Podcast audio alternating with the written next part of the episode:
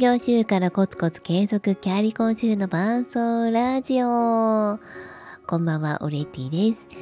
このチャンネルは子育て、仕事、キャリア全部諦めたくない、でも忙しい、そんな風に思っているあなたと共に歩んでいくキャリコン週オレティの伴奏ラジオでございます。えー、ただいまの時刻6月30日金曜日だったはずが、あ、7月1日土曜日の0時13分になりました。はい。今日はちょっとゆるっと夜中ですので、えー、ラブトランジットというドラマを見た感想を言ってみたいと思います。まあ、ドラマというか、えー、恋愛リアリティショーですね。これを何で知ったかというと、あのー、来週久しぶりに長男が赤ちゃんの時からのママ友に会うんですけれども、これ見てる？って、ラブトランジット見てる？っていうふうに言われたんですよね。で、Amazon プライムで見れるからっていうふうに言われて、まあこれは久しぶりに会うし、ちょっと予習をしておかないとなと思って、全く知らなかったところから、もう一気見をいたしました。で、あの、この内容は、一回別れた元彼、元カノ同士、5組のカップルが、えー、まあ、リアリティショーな感じなんですけれども、まあ、同じ家ではなく、まあ、テラスハウスとは違って、えー、同じホテルの中で、えー、なんだったかな、あの、ホテルの中で、こう、バケーションをするっていうのを、まあ、売りとしたものでした。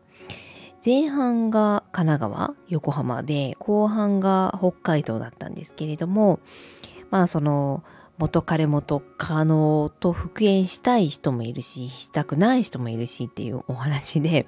なんか、正直どうでもいいっちゃどうでもよかったんですけれども、うんまあ、一番面白かったのは、なんか自分がやっぱり子育てをしているので、この人たちが本当に結婚した時に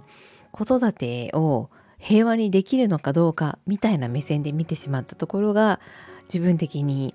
ちょっとこう新しい視点だなと思いました。うんまあどれだけ恋愛として仲良くてもやっぱりこう言いたいことを言い合えたりあの仕事もそれぞれもちろん収入も大事なんですけれども子育てをしていくとやっぱりこう急に子供が病気になったりとかあの予期せぬことっていうのが起こるんですよね。でその時にもしかしたらこの人は子供より家庭よりも自分のやりたいことや自分を優先してしまうんじゃないかと いうのが垣間見えた方はですねあもう絶対この人とは結婚しない、えー、方がいいよみたいな感じで思ってしまいました。あのまあこの年になるとっていうのもあれですけれども恋愛リアリティショーを見て今までなんかこの人と付き合いたいとかなんかそういう自分がこの人が推しみたいな方は出てきたことがないんですよね。なんですけれども、まあ、今回その子育て目線っていうので入った時にあこの人とだったらうまく子育てできるかもしれないっていうすごいねあの全く求めて求められてない視点でちょっと見るところもありました。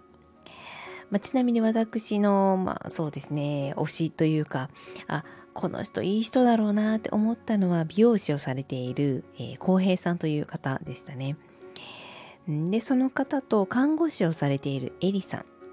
あのまあ2人は全くもってこうくっつかなかったんですけど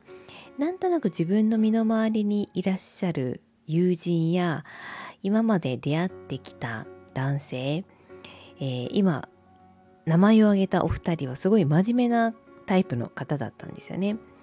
あのまあこう何ですかね感性というか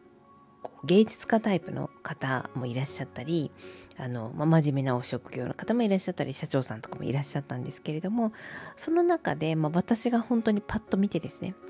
今までの自分の人生の中で、えー、いた男性の友人女性の友人のなんか代表的な感じの方がその浩平さんという方とエリさんだったんですよ。でまず共通点としては真面目。うん、だからこの2人には本当に幸せになってほしいなと思っていたら、うんまあ、最終的にはねあの本当に、うん、ちょっと結論は言えないですけれどもでもあの応援してよかったなというふうに思いました。ということであの恋愛リアリティショーを、うん、この年になって見ると